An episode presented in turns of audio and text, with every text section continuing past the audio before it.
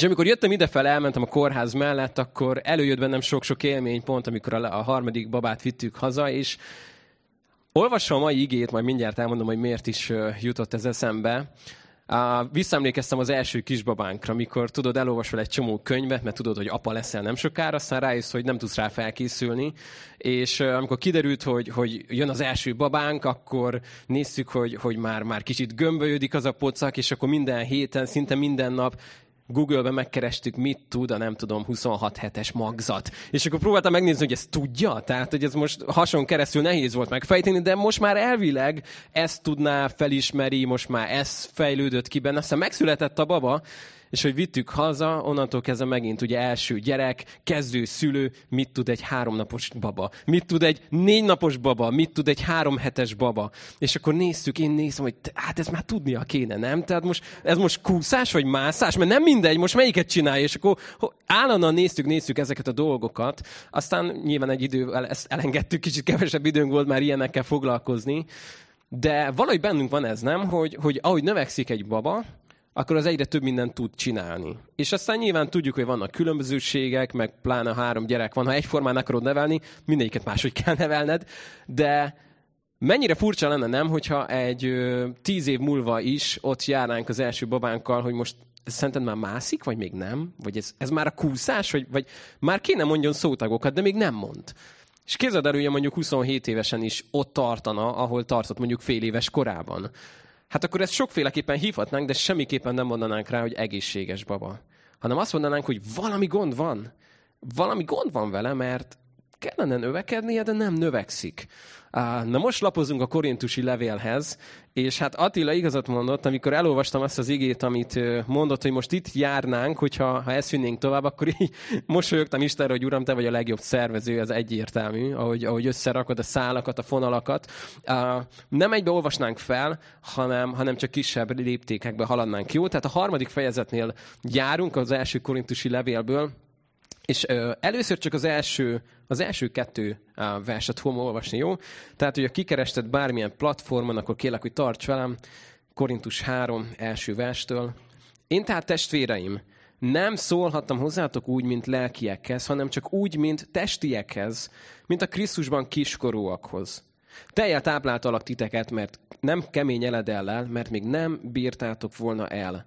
Sőt, még most sem bírjátok el Hát, ha kapsz egy levelet valakitől, és ilyeneket ír neked, azért az úgy mélyen szánt benned, nem? Kiskorú vagy, még mindig az vagy, és még most sem bírod el, szóval hú, nem itt hagyja a pálapostól a korintusi levelet, és nem sokára ír elég sokat majd a nagy szeretetről, meg mindenről a korintus 13-ba. De nagyon-nagyon fontos dolgokat érint itt, amit szeretném, hogy tudnánk egy kicsit megízlelni. Azt mondja ennek a gyülekezetnek, hogy van két kategória, ahogy Pál hívja itt ugye hívő embereket, vannak lelkiek, úgymond, meg vannak testiek. Na most mi a kettő közt a különbség? Nyilván nem az, hogy az egyiknek nincs a másik. Tehát nem attól lesz valaki nagyon lelki, hogy a teste már félig ilyen átlátszó lesz, és már alig fogod látni, mert ő már annyira lelki, hogy nem is látod azt az embert, hanem úgy látszik, hogy valamelyik irányításba kerül. Valamelyik megerősödik az emberben, vagy a testi oldala, vagy a lelki oldala. Mindjárt elmondja majd, hogy mi a tünete annak, amikor valaki testi. De hadd osszak meg veletek egy, egy olyan dolgot, amit Isten nemrég tanított nekem, és nagyon nagy üzenet volt az életemre nézve. Ez egy történettel indult. Hallottam egy történetet egy emberről, akinek volt két kutyája, és abból szedte meg magát, hogy ilyen kutyaviadalokat rendezett, és ő maga is mindig fogadást tett. És ő mindig nyert. Mindig nyert. Még akkor is, amikor a kisebb kutyára fogadott, amikor már egyre több kutyája lett, mindig az a kutya nyert, amikre ő egy tonna pénzt felrakott. És kérdezték egy idő után, hogy mi a titok? Honnan tudod? Valami nem tudom micsoda ember vagy, aki így előre látod, és annyit mondott, hogy később elárulta a titkát. Nem. Amíg kutyát etettem a héten, arra fogadok. Mert tudom, hogy az fog győzni. Még ha kisebbnek is tűnik, amíg kapott ennivalót, az erősebb lesz annál, mint amíg nem kapott. És egy nagyon-nagyon fontos szellemi igazságot kellett megértsek az életemre nézni, ami úgy szól, hogy amit az életemben táplálok, az növekszik. Amit éheztetek, az elhal. Amit táplálok, az elkezd növekedni. És um, ezt akkor mondta nekem Isten, amikor egy csomó mindent engedtem be az életembe. Nem, nem alapjában véve rossz dolgokat, csak olyan dolgokat, amik mondjuk jó hatással sincsenek rám. És azt gondoltam, hogy jönnek be az életembe inputként olyan filmek, amik hát nem mondanám, hogy rossz, de igazából nem is jó, de úgy sincs rám hatással. Nem vagyok én már négy éves, hogy megijedjek ezektől, vagy, vagy izé. És meg kellett értem, hogy amit táplálok az életembe, az elkezd növekedni. És amit el, ami, amitől elvonom a táplálékot, aminek nem adok energiát, időt, stb., az elkezd elhalni. Házaspárok, mindjárt itt a február, nem? Házasság, meg egy csomó minden. Uh, annyira tudjuk ezt, nem, amikor, amikor udvarlunk egy nőnek, férfiak, nem, hogy ez mibe kerül nekünk. Időbe, energiába és pénzbe, köszönöm az őszintességet. Ajándékot veszünk, rózsát veszünk, csokit veszünk, bombont veszünk, ékszert veszünk. Ezt mind csináljuk, aztán kimondjuk, amit így hívunk magyarul, hogy boldogító igen, mint hogy ez boldoggá tenne úgy egy boldogtalan ember, de kimondjuk az igent, és azt mondjuk, mint ahogy a, a vadász felrakja a szarvasnak a fejét a kandalló felé, hogy na igen, ezzel megvolnánk. És akkor innentől kezdve végre nem kell befektetni ebbe a kapcsolatba időt, energiát, pénzt, hanem most már ez megvan. Az az, hogy megvan, léphetünk a következő projekt felé. És hogy elkezdesz nem belerakni a házasságodba időt, energiát és pénzt, akkor elkezd haldokolni a házasságod egyszerű dolgok, amit, amit úgy mondja Pálapostai másik levélben, amit vet az ember, azt fogja aratni is. Na, én vidéken nőttem fel, nem tudom, ki, ki az, aki vidéken nőtt fel, kezett fel. Van olyan közöttünk? Sziasztok! Kinek volt tanyája? Kezett fel, még magasabbra. Jaj, de jó, köszönöm szépen. Nekünk is volt régen, nagyon-nagyon régen egy nagy tanyánk. Gyűlöltem a szívem mélyéből, mert még mindenki egész nyáron otthon volt a suliból, én egész nyáron mehettem kidolgozni. És akkor mondtam papónak, hogy papó, én még kicsi vagyok, ekkora vagyok, nem bírom felemelni azt a fejszét. Azt mondja, vettem neked kicsit, majd azzal dolgozol. És emlékszek arra az érzésre, elindultunk kapálni a hold földet, és így arra se látom a végét, arra se látom a végét. Gyűlöltem a tanyát. De egy dolgot megtanultam. Megvan az ideje, amikor vetünk.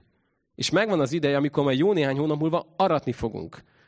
És ennek van egy ideje, amit elvet az ember, papom sose fogta a fejét, te jó világ, én azt hittem, hogy itt kukorica fog kinőni. Mert tudta, hogy amit vet, az fogod kinőni. Nagyon egyszerű dolgok voltak, hogyha meg akarta változtatni az aratást, hogy mit arat, akkor meg kellett változtatni, hogy mit fog elvetni. És azt mondja Pál, hogy vannak testi meg lelki kategóriás keresztények.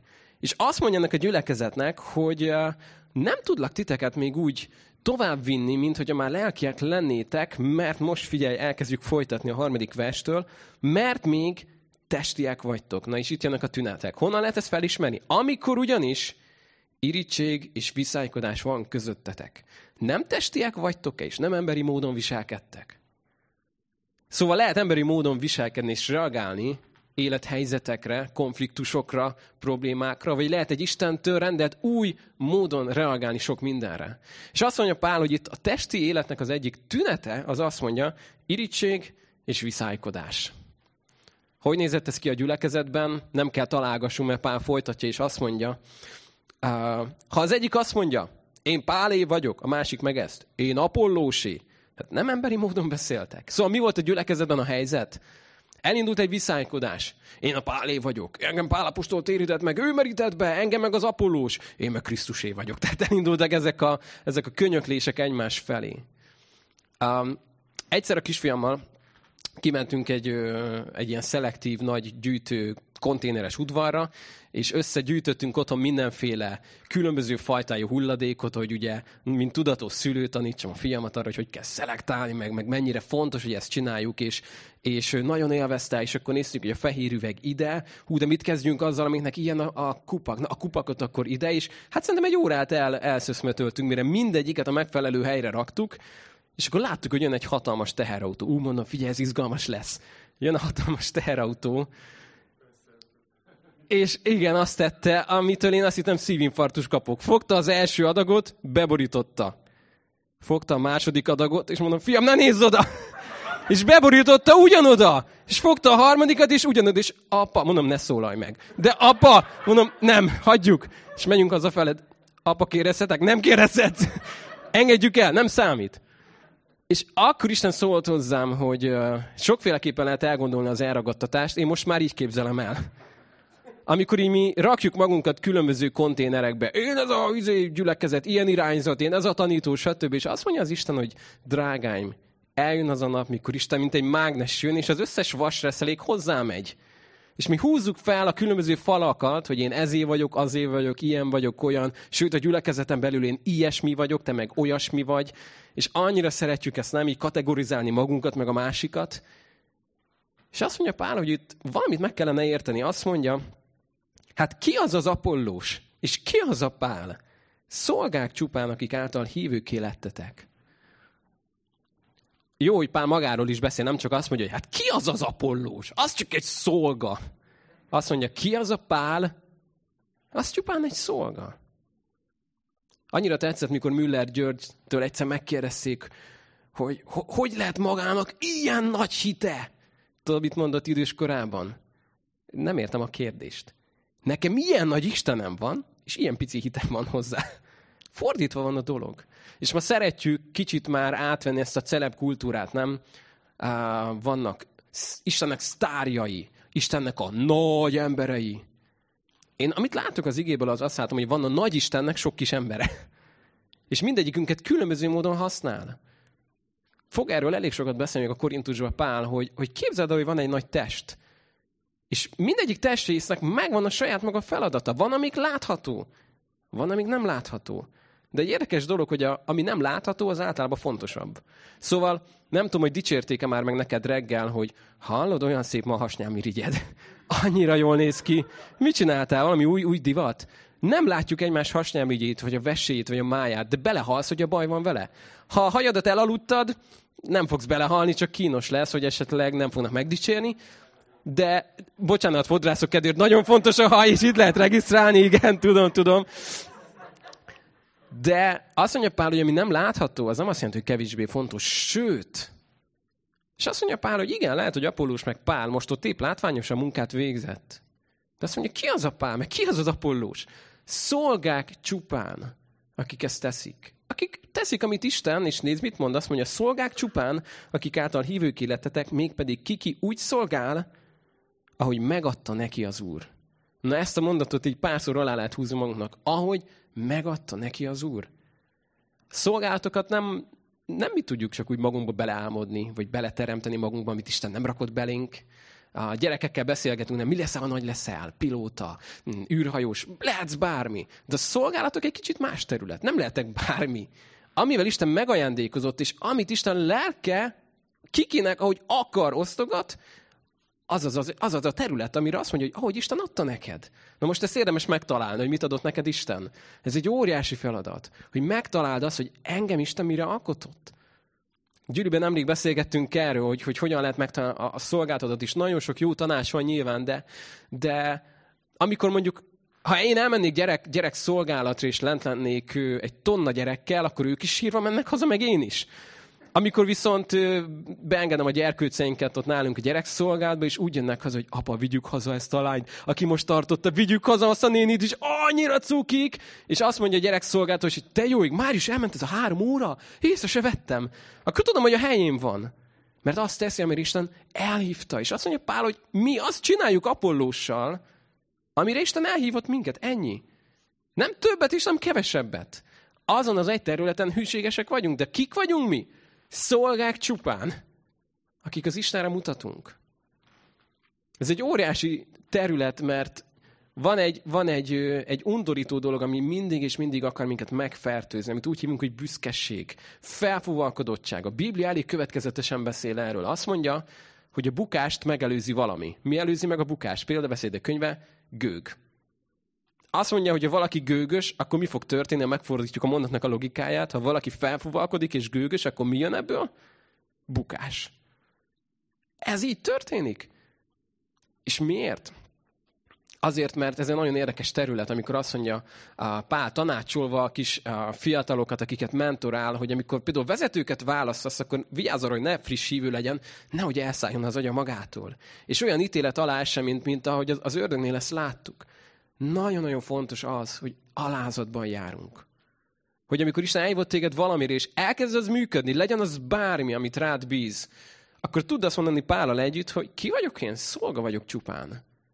Akit Isten nagyon szeret, aki, aki Istennek a kiválasztotta, de ez róla szól. Mert mindjárt mondja Pál, hogy az egyik öntöz, a másik ültet, de ki az, aki a növekedést adja?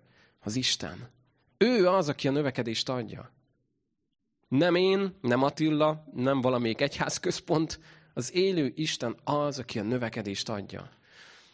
Óriási hatással volt rám, amikor kint láttam a közel-keleten, és olyan üldöző gyülekezetekbe mehettem el, amik, ahol csak ültem és tanultam tőlük. És az egyik, egyik nagyon fontos dolog, amit láttam, hogy az üldözés kellős közepén senkit nem érdekel, hogy te milyen felekezeti háttérben, vagy éppen honnan jöttél. Tudod, mit kérdeztek? Te is szereted Jézust?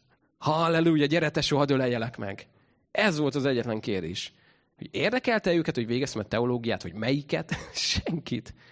Mert te is veszélybe vagy, téged is üldöznek, te is vesztettél el valakit Jézus miatt, meg én is. Gyere, tartsunk közt is. Tudod, mekkora ébredés van? Elképesztő. És valamit ott megtanultak ebből, hogy az számít, aki a növekedést adja az élő Isten. Nézd a folytatást, azt mondja tehát, 9. vagy 6. verstől, én ültettem, Apollós öntözte, de a növekedést az Isten adta. Úgyhogy az sem számít, aki ültet, az sem, aki öntöz, hanem csak Isten, aki a növekedést adja. Aki ültet, és aki öntöz, egyek, és mindegyik majd maga jutalmát kapja fáradozásához méltóan. Mert mi Isten munkatársai vagyunk, ti pedig Isten szántóföldje, Isten épülete vagytok.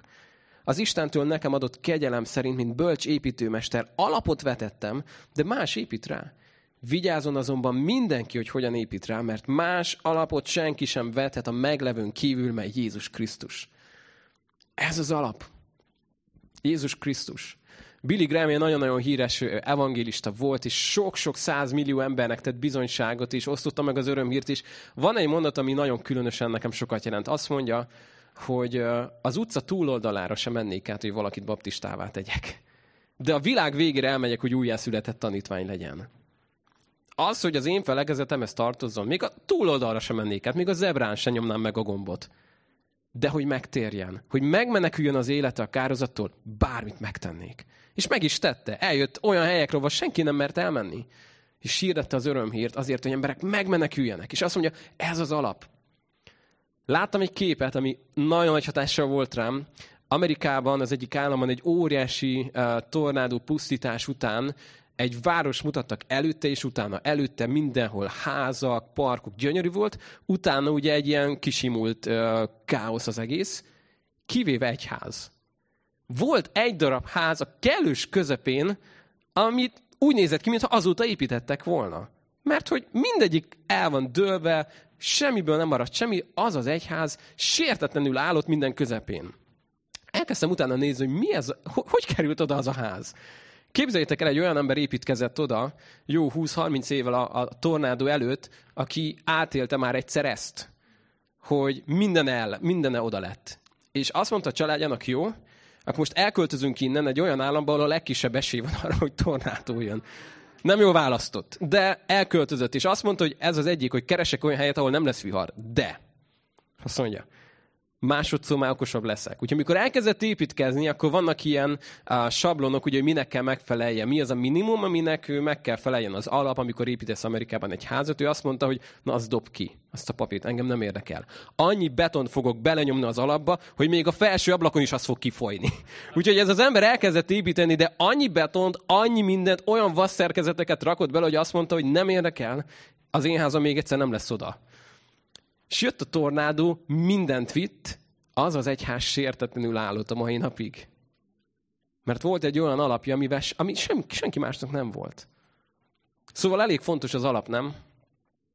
Amikor ma egy olyan, olyan korban élünk, évek óta azt érezzük, hogy az alapjainkba vagyunk megrázva, akkor lehet néha Isten megmutatta nekünk azt, hogy nem biztos, hogy az életünkben mindig az alap volt az alap, nem?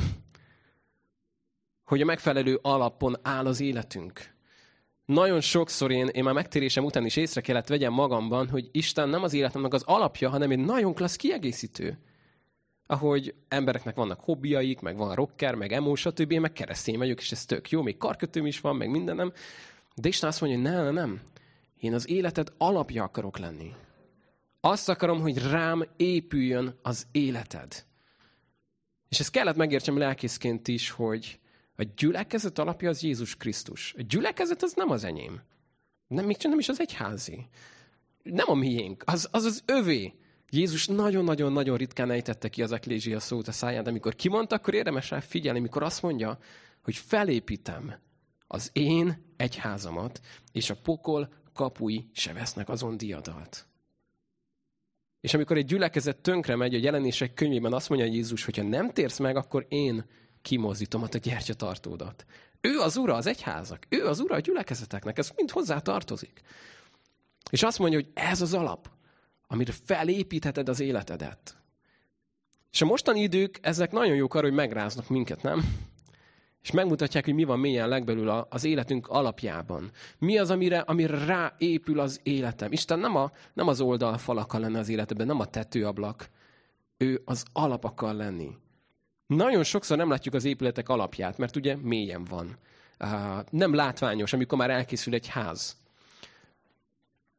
És nagyon sokszor nem látsz bele a másik ember életébe. Milyen az Isten való kapcsolata. De van egy mondás, ami, ami tavaly év, nekem, nekem az ilyen évmondása volt, ami úgy szól, hogy az a dolog, amit senki nem lát, hozza azt az eredményt, amit mindenki akar. Nem látsz bele a másik embernek az Isten való kapcsolatába. Nem tudod megmondani, hogy mennyire függ az Istenen, mennyire keresi őt, az ő arcát, csak látjuk egymást, nem? Vasárnaponta, vagy mikor, és, és az, az nem annyira látványos, ami, ami mélyen bent a szívedbe történik. De azt mondja, hogy ezek a dolgok felelnek azért, amik, amit amúgy meg mindenki akarna. Nem? Most képzeld el, hogy nem tudom, megnézném, hogy Michael Jordan hogy dobja a labdát, és, és, és mit tudom én, próbálnám begyakorolni, ugyanúgy tartom a labdát, mint ő, ugyanaz a cipő, csak mondjuk 20 számmal kisebb van rajta, mint rajta, és akkor ő bedob 10-ből 10 három pontosat, én meg nullát. És mondom, mi a baj? Pedig ugyanúgy állok, az a mez van rajtam.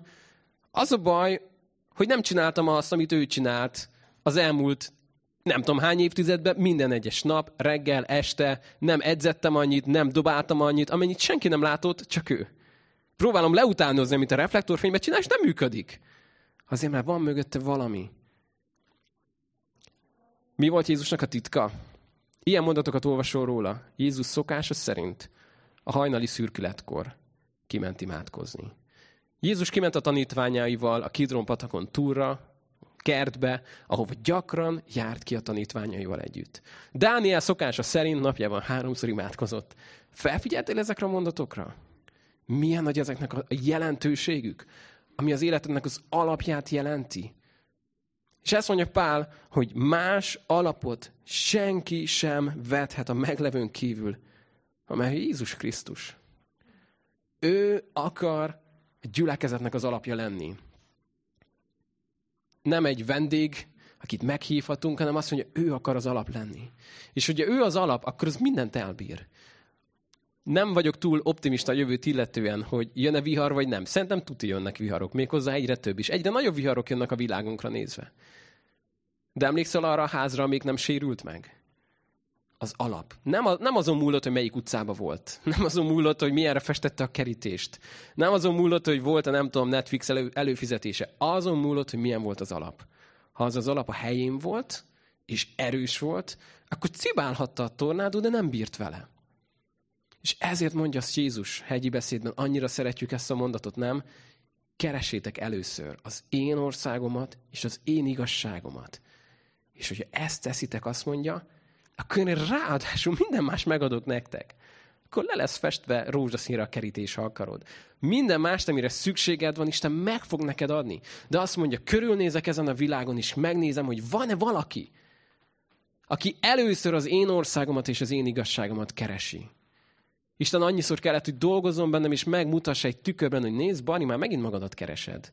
Már megint azt nézed, hogy mit értetek el, vagy milyen hatásotok van, vagy hány embert ért el, vagy feliratkozó, és, és azt mondja, ne, az én királyságomat keres, ne a kis királyságokat keressétek.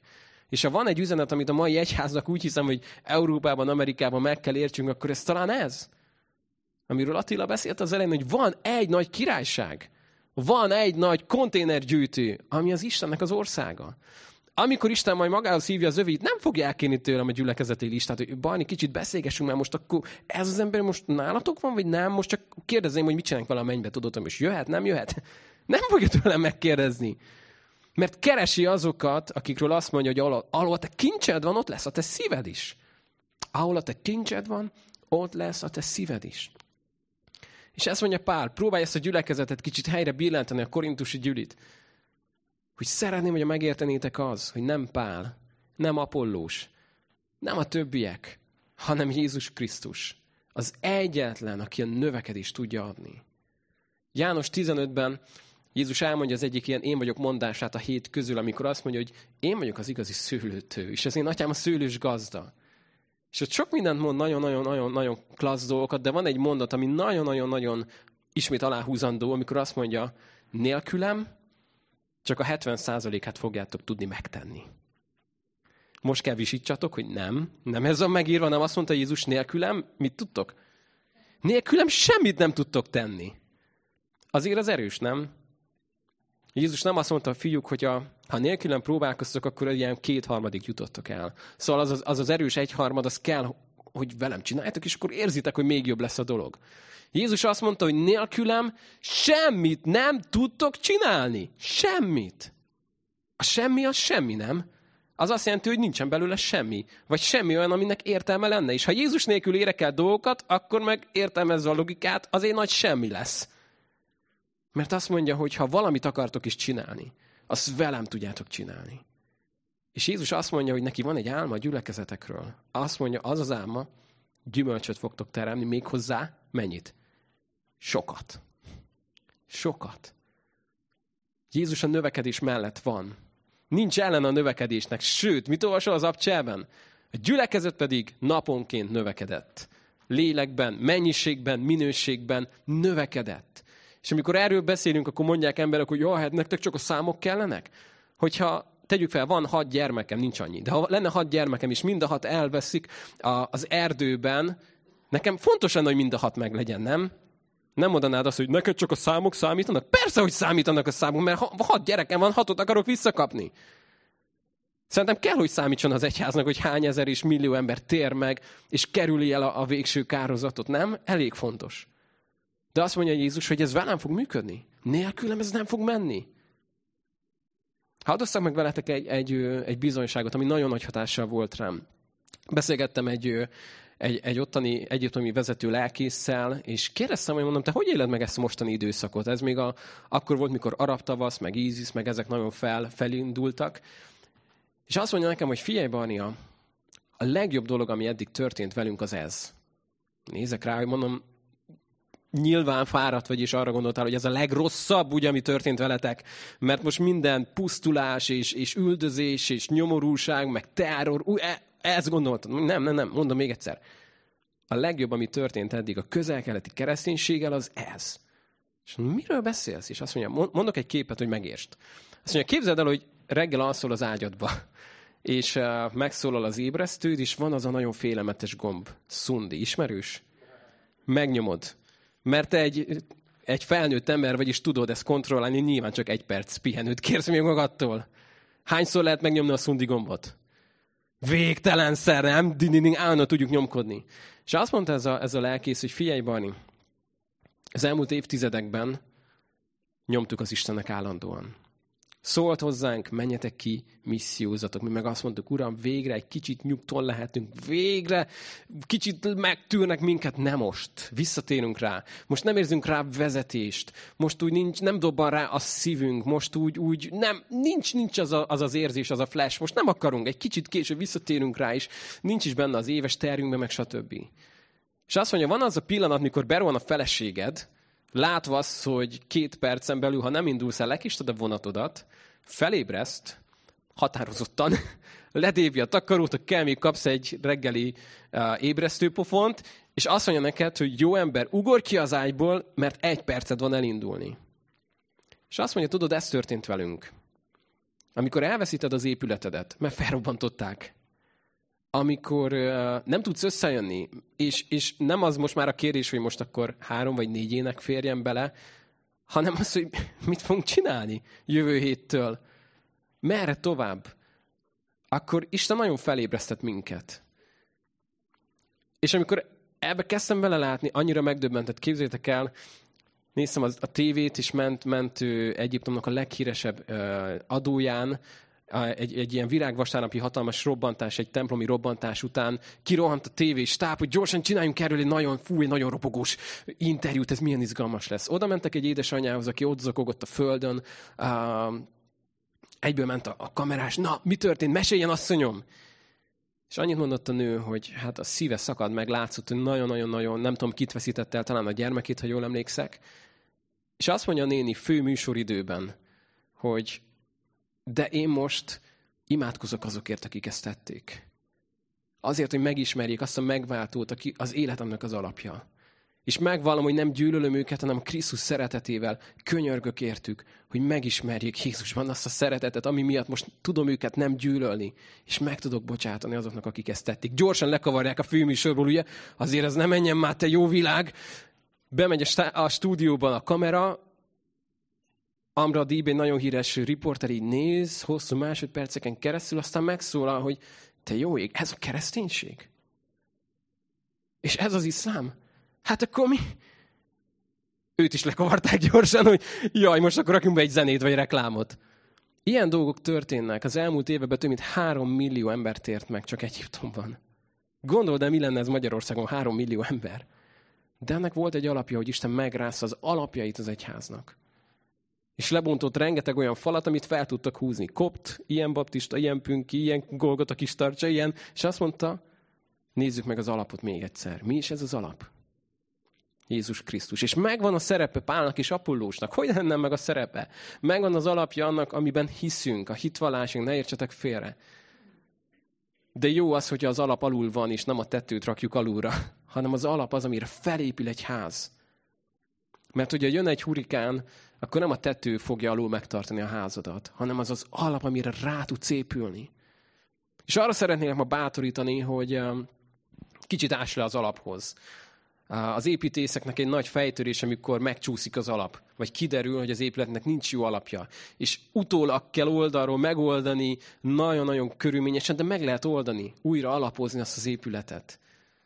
Mert nagyon nagy szükség van arra az alapra. És szeretnélek ma bátorítani arra, hogy, hogy erősödj meg abban az elhívásodban, hogy mi az, ami a legfontosabb.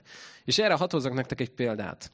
Volt egy tanítvány, úgy hívták, hogy János. Sokat hallottál róla, írt evangéliumot, meg jelenések könyvt, meg leveleket, elég termékeny volt, és um, ő, ő az az ember volt, akit Jézus kiválasztott. Nem csak arra, hogy benne legyen a nagy tanítványi körben, a 70-es, meg, hanem hogy legyen benne a 12-esben is.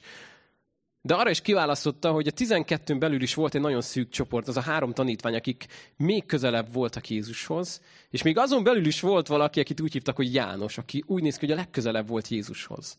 Most képzeld, hogy te vagy János. És uh, idős korodban te még élsz. Patmos szigetén ugye uh, írsz a gyülekezeteknek, és képzeld el, hogy mennyi minden státuszba tudnál hivatkozni magadra, nem? János, Tudjátok, Jézus kedvence. János, akit Isten elvitte a megdicsülés hegyére is, mert engem választott ki, hogy ott legyek vele. János, aki Jézus mellett volt az úrvacsorán. János, annyi mindent tudna magáról mondani. És tudod, hogy hogy hivatkozik ez az ember magára? A tanítvány, akit Jézus szeret. A tanítvány, akit Jézus szeret. Szerintem ezt akkor értettem, amikor a tanítványokat Jézus kiküldte kettesői. Menjetek el, aztán csináljátok, amit eddig láttatok. Képzeld el, ez micsoda feszkó lehetett. Most képzeld el, hogy ott vagy három évig Jézus mellett, és nézed azt, hogy bármi van, mi mosolygunk, mint a vadalma, mert Jézus megoldja, nem? Jézus mindent megold. Jön egy beteg, hú, figyeljétek, mi fog történni? Vajon mi fog történni? Jézus meggyógyítja. Jön egy démonizát, mi fog történni? Jézus elintézi. Jön egy farizeus, ó, kedvencem, mi fog történni? Jézus leoltja kell befizetni az adót, mit, Jézus azt mondja, ott a hal fog ki. Tehát Jézus mindent megold. Aztán azt mondja, hogy na, akkor most menjetek ki kettessével. Hát én, én nagyon rosszul éreztem volna magam. Mondtam volna, nem tudom, azt mondjuk Attilával, mondjuk párost alkotunk, Ati, menjünk olyan helyre, ahol senki ne, ahol téged meg engem se ismernek, jó? Elég messzi, hogy a nagyon beégünk, ne jusson el a hír Jeruzsálemig. Tehát, hogy valami, ott próbálkozunk, aztán nem megy, most mondjuk azt, hogy te vagy Tomi, én meg mit tudom én, Fülöp, és akkor még a nevünk se fog kiderülni. Tehát valami ilyesmibe gondolkodtam volna, és elmennek a tanítványok, akik eddig annyi mindent elrontottak. És visszajönnek végre úgy Jézushoz, hogy Jézus nem hiszed el, ez tényleg működött. És amikor olvasod a sztorit, azt várnád, hogy Jézus azt mondja, na fiúk, végre ünnepeljünk, partizzunk, mert végre megértettétek. Eljött azt mondja Jézus nekik, hogy nem, ne körüljetek már. És olvasod, hogy Jézus, most muszáj őket így leoltani, tehát végre valamit jól csinálnak, és nem azt mondod, hogy meddig kell még elszenvedjelek titeket. És Jézus egy nagyon fontos dolgot tanít nekik. Azt mondja nekik, hogy lesznek dolgok, amikor jól fog menni, amit csináltok. Lesznek dolgok, amikor nem fog jól menni, amit csináltok. Lesz, amikor jól megy a szolgált, lesz, amikor rosszul megy, lesz, amikor óriási győzelmek lesznek, nagy kudarcok, de azt mondja, hogy ne, ne körüljetek. Ne, ne, ne a produktumnak, ne annak, ami csupán egy, egy végtermék, hanem annak örüljetek, hogy a ti nevetek be van írva a mennyek országába. Ne az eredményeknek az identitásodat. Az határozza meg, hogy ki vagy te Krisztusban. Mert lesznek dolgok, amikor nagyon jól fog menni minden, és akkor meg elszállnál magadtól. Lesznek dolgok, amikor nagyon rosszul fog menni minden, akkor meg mély depresszió. De azt mondja, tudod, minek örülj? Mi az alap? Hogy a neved be van írva az Isten országába. Ezért mondja János azt, hogy írtam nektek, és ezt azért írom nektek, hogy tudjátok, akik hisztek Isten fiának nevében, tudjátok, hogy örök életetek van. Hogy ez legyen az, amire tudod mondani, hogy én a tanítvány vagyok, akit Jézus szeret.